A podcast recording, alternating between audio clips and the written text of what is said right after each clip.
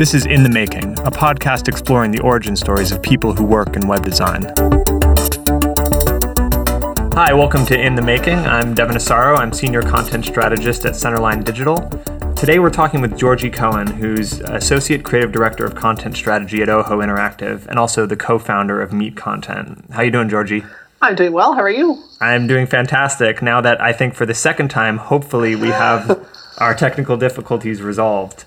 Yeah, let's not hope that the, the actual published edition of this podcast says now. Hopefully, that for the thirteenth time, our technical difficulties are resolved. Yeah, well, I, I have all the recordings of me of me talking uh, and you know getting frustrated, so we can just you know attach all of those on. It'll make a great give, outtakes. Clip. Yeah, it'll give them the full experience. Yeah. Um, so I guess I just want to start, uh, you know, by asking you a little bit about your current work. Um, you know, you're associate creative director, um, and you're also content strategist, and I haven't often seen those two job titles put together. So I'd be curious to hear a little bit about um, you know what your job is like. Sure. Uh, yeah. So um, I've been at OHO for gosh, wow, it's already about 18 months now. And this is a new role for the agency. This role didn't exist prior to me coming in, and I, I hadn't seen a role like it either, which is why I'm pretty, pretty excited to to occupy it. So, um, uh, basically like I, am I'm, I'm the lead uh, content strategist uh, on our, our work. Um, a lot of our work is with higher education. I've worked uh, prior to coming here. I worked in or with higher ed for about a decade, so um, that that experience is definitely helpful. Um, but I guess how this has played out with this this title and my actual sort of day to day work is again being sort of the, the content lead for projects. And as a, a full service agency, we're doing a lot of um, website redesign projects, also you know sort of smaller digital projects like uh, you know campaign microsites or uh, special other kinds of uh, digital campaigns or um, other digital projects. Um, so I'm the content lead on these, and I'm working uh, really closely with our research director, with our user experience team, with our visual designers, with the creative director, with our with our uh, our founder and sort of uh, lead a strategist and really sort of working in the in the thick of it uh, to sort of uh, think through the communications vision for these projects. So uh, as we're doing research, as we're sort of doing stakeholder interviews and, and, and gathering all this information, really um, thinking through uh, working with the client, working with our internal team around okay, what is it that we're trying to communicate? What's the best way uh, to do it? And not just sort of up at the upfront part of the project, but really getting to uh, use that upfront time to sort of lay the groundwork for uh, thinking through broader, uh, deeper issues of, of, governance and and, uh, and strategy and, and, workflow and all of that, um, which is great because that's still something that a lot of organizations are maturing into, uh, realizing that th- they need to think about that um, in terms of you know, our clients um, in higher ed and, and beyond. So um, it's been good to have the opportunity to uh, to start those conversations, to lead those conversations, and I find that I'm learning a lot, being sort of really plunked into this uh, really multidisciplinary workflow. So it's it's cool. I think that you know there's it was definitely sort of a lot of learning initially, yeah. like, oh, like content strategy. Everyone sort of knew it and was excited that I was there. Like, thank God you're here. We need this, and that was great. Um, but it's you know, it was a new role and a new sort of uh, you know way of thinking and doing things. Sort of in the mix is sort of like a oh, like how do we fit this in and how do we incorporate this into how we do projects and how does this change my work and how do I influence your work and how do we sell this and how do we you know whatever. Um, but it's been sort of a good process overall. A lot of talking, a lot of listening, a lot of trying, a lot of uh, um, you know, uh, working together, and yeah. it's been it's been cool. It's been a lot of fun. That's yeah, that's interesting. It, it always seems like uh, you know a content strategist role is like at least half, if not more, of just educating peers about what what it is that you do as a content strategist.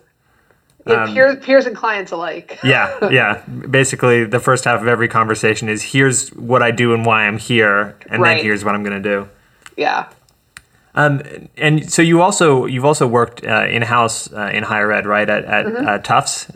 Uh, yeah, I worked for about seven years at Tufts, and then I was in. I did the whole independent thing. Had my own business for about a year, mm-hmm. Uh, working pretty much exclusively with uh, higher education clients, and then I went back in house for about eighteen months. I worked at Suffolk University so you've worked with higher ed in house and then as an independent consultant and with an agency. So I'm kind of wondering what that what that experience is like. You know, working with the same type of client but in in those different capacities. I'm omniscient. I know everything. uh, no, it's it's been fascinating. Like because uh, working in house, the external, you know, an agency, a, a, consultant, it's always this like mythical being on a on a mountain that knows everything, and you could say the same thing every day, like, "Hey guys, we need to do this, we need to do this," and the VP's like, "Yeah, yeah, that's great." Yeah. Then they hire a consultant to come in, and the consultant says, "Hey, we need to do this," and the VP's like, "Ah, oh, that's amazing! What great insight!" And the in-house person is like, "Dude." Like hmm. I have been saying that for like five years. Um, and it's really frustrating. And I've been in that seat of being in house and being frustrated that, you know, external, um, you know, expertise is, is so much more valued and instantly valid, um, you know, beyond what you might know uh, or what you might be recommending from that internal position. So, having been there um, and having been in that position, but also having been in and having fought a lot of the um, the political battles and the cultural battles, which are um, higher ed is a beautiful, wonderful place. I, I, always tell people that I'm a sucker, and that's why I stick uh, close to the industry. Um, I get to work with other industries now at OHO, which is awesome. But I, am still I, am glad to be so close to higher ed because I, I, I say I'm just a sucker. Like I just love the mission of higher education. I love the university. Um, just the way universities uh, what their function is and yeah. how they work and, and I love it. But um, you know there's a they're often rife with a lot of politics and um, you know some some cultural challenges. And um, you know those can be really difficult. And I've lived those battles and I've I've fought those turf wars and they suck uh, they suck a lot. But having gone through that I feel that in this role and also when I was an independent consultant like you often hear a lot of the like oh content strategy is like being a therapist and oh, mm-hmm. oh like it's all you know the whole like the quad that Brain Traffic put out like half of its people. Yeah. And it's like i've lived that. Like i understand. So um, it makes it i can come in with a lot of or i try to come in with a lot of empathy um, and really knowing that us coming in as an agency or you know someone coming in from this external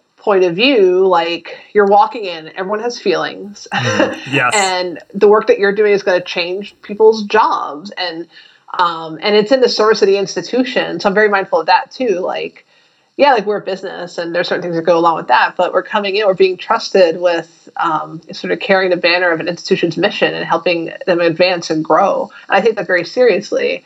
And I take very seriously the fact that you're coming in, talking to all these different stakeholders and groups and you know, those are people's who people. Those are people. Uh, this is their life, and this is their work, and this is their day to day, and it might change. Uh, yeah. And you can't sort of invalidate where they are. You can't be like, well, you're a print person, so you know you suck, and you know, you know it, it's it's a wrong attitude. Like everyone has value, and everyone is there can be a part of it. It can be part of positive change, whatever the appropriate change is for the organization, given what they're looking to do communications wise. So. Yeah having been in there, I, I, it's it's easy for me to, um, or easier to put for me to put myself in their shoes and be like, okay, like how can I best um, communicate to you? How can I work with you? How can I acknowledge, you know, where you're coming from, and how can that sort of help um, help facilitate this process? And knowing the questions to ask, and really teasing out like what are some of the the the naughty, um, you know, messy people culture, you know process kind of type of stuff that you know you have all the good design in the world and all the the amazing um, you know back end development but if your organization is not ready for it or organization is you know they're not properly wrangled to to make the most of it, it doesn't matter. Yeah. Um, so that's often what i i'm trying to do is figure out where landmines are but also try to figure out how i can help and how we can marry and and and, and frankly sell. It's like, hey, like yeah, we can build great things, but it's going to be up to you to maintain them. Right. Um, let's figure out what the best way is to to make that happen. Yeah, and I've experienced that. I, you know, I just started working with my first higher ed client about six months ago, and oh, you know, it was a real kind of culture shock for me because I'm used to coming into an environment and talking about, you know, breaking down silos and having people kind of be on board to do that. Mm-hmm. But I sort of realized in higher ed, silos aren't just like a, a you know an inconvenience of the bureaucracy, but they're mm-hmm. actually kind of like a pr- closely protected way of life. Like mm-hmm. you know, people love their silos because you know the um, and they and they sort of cling to them because they they've had them for so long and they they you know function as a way to you know often protect research and do things like that. So mm-hmm. you know it's it's a whole different type of sensitivity that that I've sort of had to learn uh, in working with higher ed.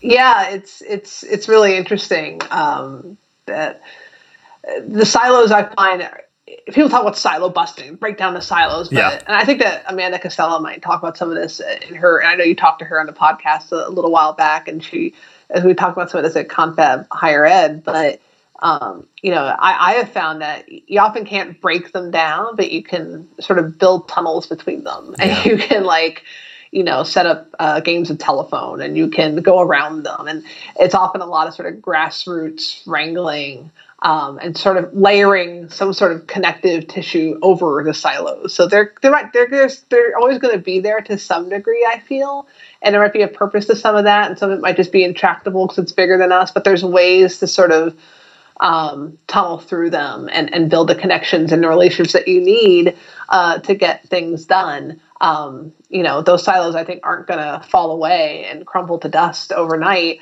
Or, um, but there's a lot that we can do to overcome them um, and to uh, work around and in spite of them. That yeah, and uh, speaking of Confab Higher Ed, you're uh, you're doing a workshop and and a talk there. Mm-hmm. Um, I'm I'm particularly interested in in your talk, uh, you know, on building internal communities to support your content strategy. Mm-hmm. Uh, it, you know, is that sort of what you're talking about there in, in terms of like you know building building those bridges between silos, or is it more about actually building a, a culture around content strategy?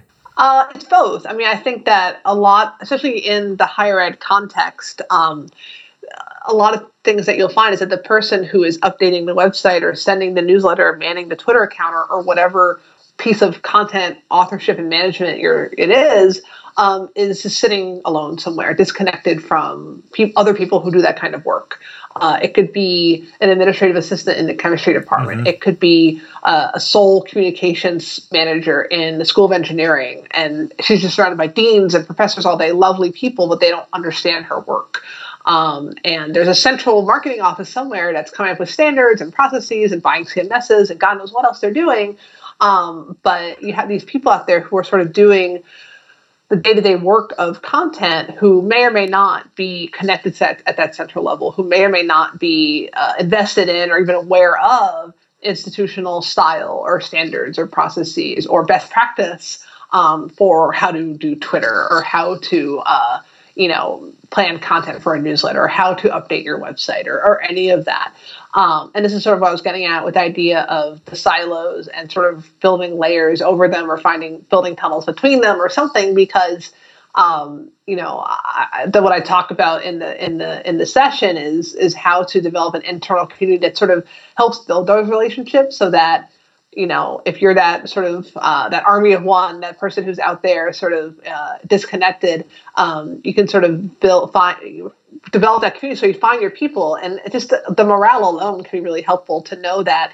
Wow, other people are banging their head against the CMS, but someone else has figured out something that I don't know. Maybe I have a trick that can help someone else out. So it's right. also about peer support because um, one thing that's endemic to higher ed is challenges with resources um, and be that money, time, expertise, the whole gamut.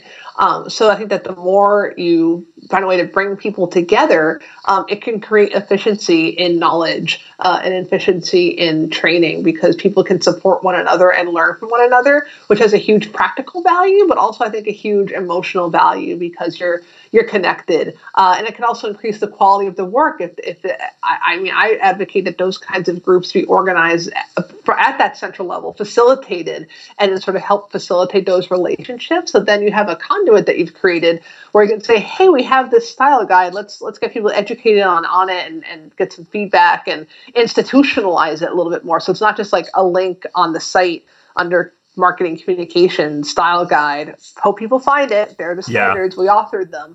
Uh, but find a way to make it a part of the culture so that people can and understand why we do things this way, what the importance is. These people aren't necessarily communications professionals, but 10% of their job or something might be content and communications tasks. Um, and the effectiveness of that, um, you know, it's it's it's hard to um, manage that with, with with resources and time. But the more that we can sort of create these communities, it can it can go a, a long way to sort of um, making those those conduits for information and, and and the way we're getting people supported to do better work a little more efficient and get people more invested in the process. Yeah. And you know, and to that point, I think you kind of also touched on this earlier. The, the one thing that I also really love about working in higher ed is that very often the the people that you're working with actually believe in like the mission. Oh yeah. Which you know, coming yeah. from a background of, of working with mostly like large B two B uh, companies, you know that that wasn't always the case, and and mm-hmm. you know that wasn't always a motivating factor. So it's always nice to be able to you know build a strategy you know with the the you know n- not only the the mission of the business but the mission of the people within that business a- as the core yeah i mean i yeah I, I used to, to work at Tufts and i still have a soft spot for for that university and their mission and, everything and, and what the kind of work and that's being done at Suffolk as an urban school. Like I still I don't even work there anymore. I still have the strong like affinity and I feel very strongly about those missions and what those schools are trying to do. And I think that that's it's really motivating for me to um, you know to to to be a part of that kind of work because you know not that other kinds of work doesn't matter, but I think there's something unique about higher ed where it's these communities. Um, it's it's people. It's little. It's almost like little little worlds, little whole villages that um, you know all are interdependent in some way. And I think the fact that it's like it's oftentimes it's residential communities, sometimes it's not. Um, but you have this really strong sense of community that that you know you're tasked with finding a digital representation of and a, and a digital platform for conveying information. And then you know, these institutions are trying to market themselves. How do you communicate this this when you go on a campus or you talk to students who are part of a in a, in a university um, as, a, as students whether they're online or, or on campus students? And those kinds of relationships that they have with their faculty, with their with their um, fellow students, um, you know, they're so strong, and it's such like a, a challenge to translate that uh, in a way that people can meaningfully understand what it means. Um, you know, there's a lot of commonalities between higher ed institutions, but there's a lot of differences, and it's a challenge every time to figure out like what is your story and how can I tell it yeah. uh, in a way that um, honors it um, but also does what you need to do. Like you're looking to recruit more of X kind of student, or you're really looking to boost enrollment, or you're really looking to grow enrollment in this program, or, or whatever. Like there's business goals too to keep in mind. But um, these missions are so um, powerful, and these communities are so special. Um, that it, it, it really uh, makes it a, a special project to be a part of, to be working um, with a school and to be trusted to have a role uh, in that, uh, balancing that against the, the business stuff. So it's, yeah. it's all very interesting.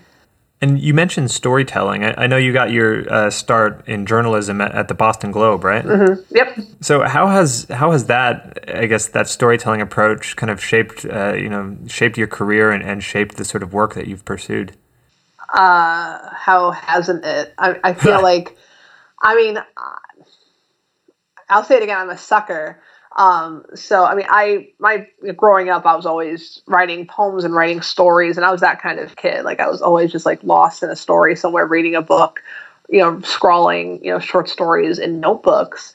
Um, and the only reason I majored in journalism in college is because I somehow thought that that would be more uh, uh, you know, pay, and I'd, I'd have more a lucrative uh, job prospects with a journalism degree than a creative writing degree. Yeah. Like I, I, don't know what, what I don't know what I was thinking.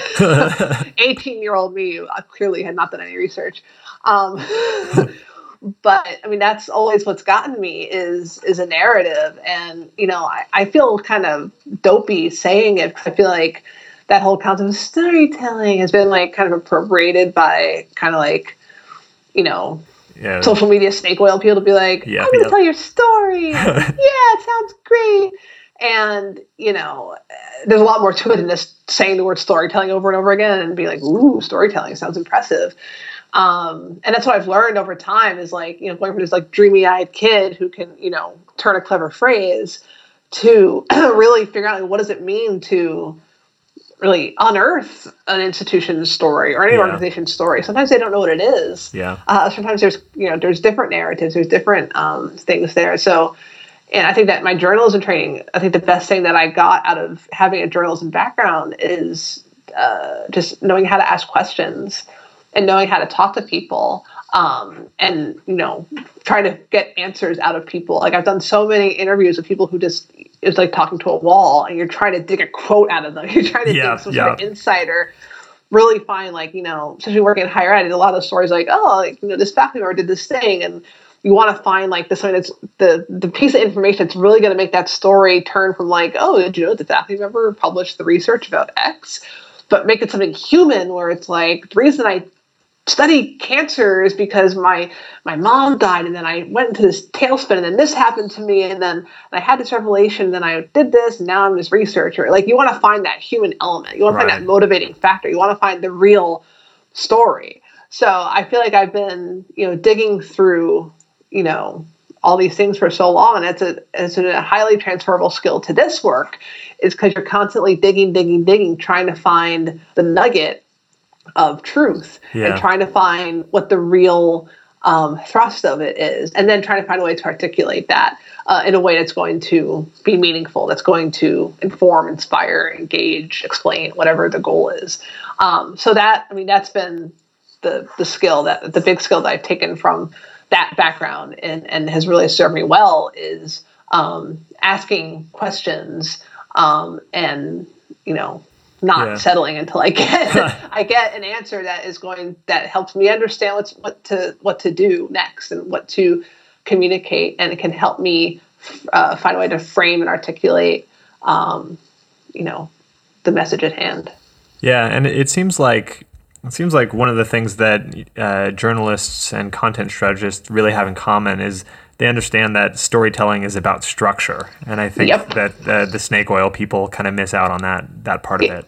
Yeah, I think that it's easy to be like a story is like this like a moment in time. Yeah. But it's really like what people experience as a story is just like one point on a continuum. And there's so much that came before and so much that came after it, and then it's going to cycle back to inform what happens next with that with that particular story. Yeah. Um, and you know, I, I actually just wrote a post on the OHO blog recently about sustaining a system of stories, where you know people talk like, "Oh, your website needs more storytelling." Like, yeah, but especially in higher ed, like you know, it can be really hard to find those stories and not not just find them for like we've talked to 20 people for these profiles that are going on the homepage for launch. Like, hooray! Like that's really not the full job. like, yeah, it's more about creating a culture and a system whereby you're constantly unearthing these. You're betting them against established criteria for the kinds of stories you need to tell to accomplish ABC goals. Um, and then you you have the resources and the process by which you can sustain and create those over time. Uh, and they're aligned with the appropriate units, the appropriate goals, the appropriate whatever balance that you're trying to get. Um, you have the resources to create them, and then they can be refreshed at whatever appropriate interval. They can be thinking through the structure of where are these stories going to go? Are they going to go on the homepage, on these program pages, on the alumni page? Um, you know, and then breaking down like what are the components of a story? You know, right. is there visual components? Are there headlines? Like how are we structuring this? You know, and all that. So and that and then that you know as I've you know gone through this this profession and really just it's like it's like the matrix. It's like you know something happened i took a pill and like suddenly like i can just see everything. I'm like oh okay like it's it's, it's not just a story like this moment in time. There's all these different layers uh, and and it's the structure to, to figure out. And I, it must just be like the the deep deep nerd in me is just like is delighted that yeah. now the problem has become more complex and yeah. this this overjoys me um, but yeah, but it's it's a, it's a great um, problem to try to solve is to unearth that story, but then create a system whereby it doesn't just become sort of a blip of that was great, that was a nice experience I just had reading that or seeing right. that, and then it was disconnected from any sort of broader purpose for sustaining it or a purpose in it existing at all. Um, so that's that's been that's been a lot of fun to sort of uh, have my understanding of what storytelling is and how to do it effectively uh, mature over time and constantly be like, oh, I need to be doing that. Oh, yeah, okay, cool. and and when it comes to your own story, I, I guess one of the things that I've that I, I, was really interested in talking to you about, and one of the reasons that um, you know I wanted to interview you is I think that you do a really fantastic job of balancing the writing that you do about sort of the discipline and the industry, like you know your uh, your A List Apart blog, and you know a lot of the stuff that you do on Meet Content that you know is very very focused on on the work as well as kind of the the writing that you do that's a lot more personal, like the stuff that you've done on a, a pastry the Pastry Box Project, which I love. Yeah. So I, I guess I'm curious how how you balance those two expressions of your identity, you know, the the work versus the life, because they, they really do seem to be blended. Um, wow, this is this is very interesting. Um, I don't know if I have an answer. I feel like I feel like I just have strong compulsions, and I mm-hmm. think that I have a compulsion around the work I do and wanting to continually improve. And part of the way I improve is by putting ideas out there. Right. Um, and you know, a lot of times the blog posts will be like, like today I supposed to post on Meet Content about email newsletters, and I sort of get the idea and commit to doing it before I even know what the heck it's going to be. I'm like, email newsletters are different now, and that's kind of cool. I'm going to write about it, and I'll be like, um, now what? And then I figure out, and, and then I sort of figure it out. But like the one of the first, um, when I first started doing public speaking, I submitted a presentation to the Penn State Web Conference about um, the implications of responsive web design uh, for content strategy and how to approach content in a responsive web design. And when I submitted and got that proposal accepted, I, I, I had zero clue. I could not have told you. I would have been like, I don't know. Yeah, yeah. but it was an opportunity to learn and research. And then by the time I presented it, it made sense and I had something of value to bring. That's always been my my my bar for myself and for what I put out there is like it needs I, am not just gonna talk for the sake of talking just to fill pages. I'm, if I have something that I think would be helpful or enlightening or interesting uh, to people, that, that's that's my bar. Like is this gonna bring some sort of value um, to the people who are going to hear it or to read it?